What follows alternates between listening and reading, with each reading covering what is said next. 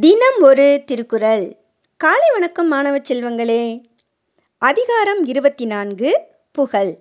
குரல் எண் இருநூற்றி முப்பத்தி இரண்டு உரைப்பார் உரைப்பவை எல்லாம் இறப்பார் கொன்று ஈவார் மேல் நிற்கும் புகழ்.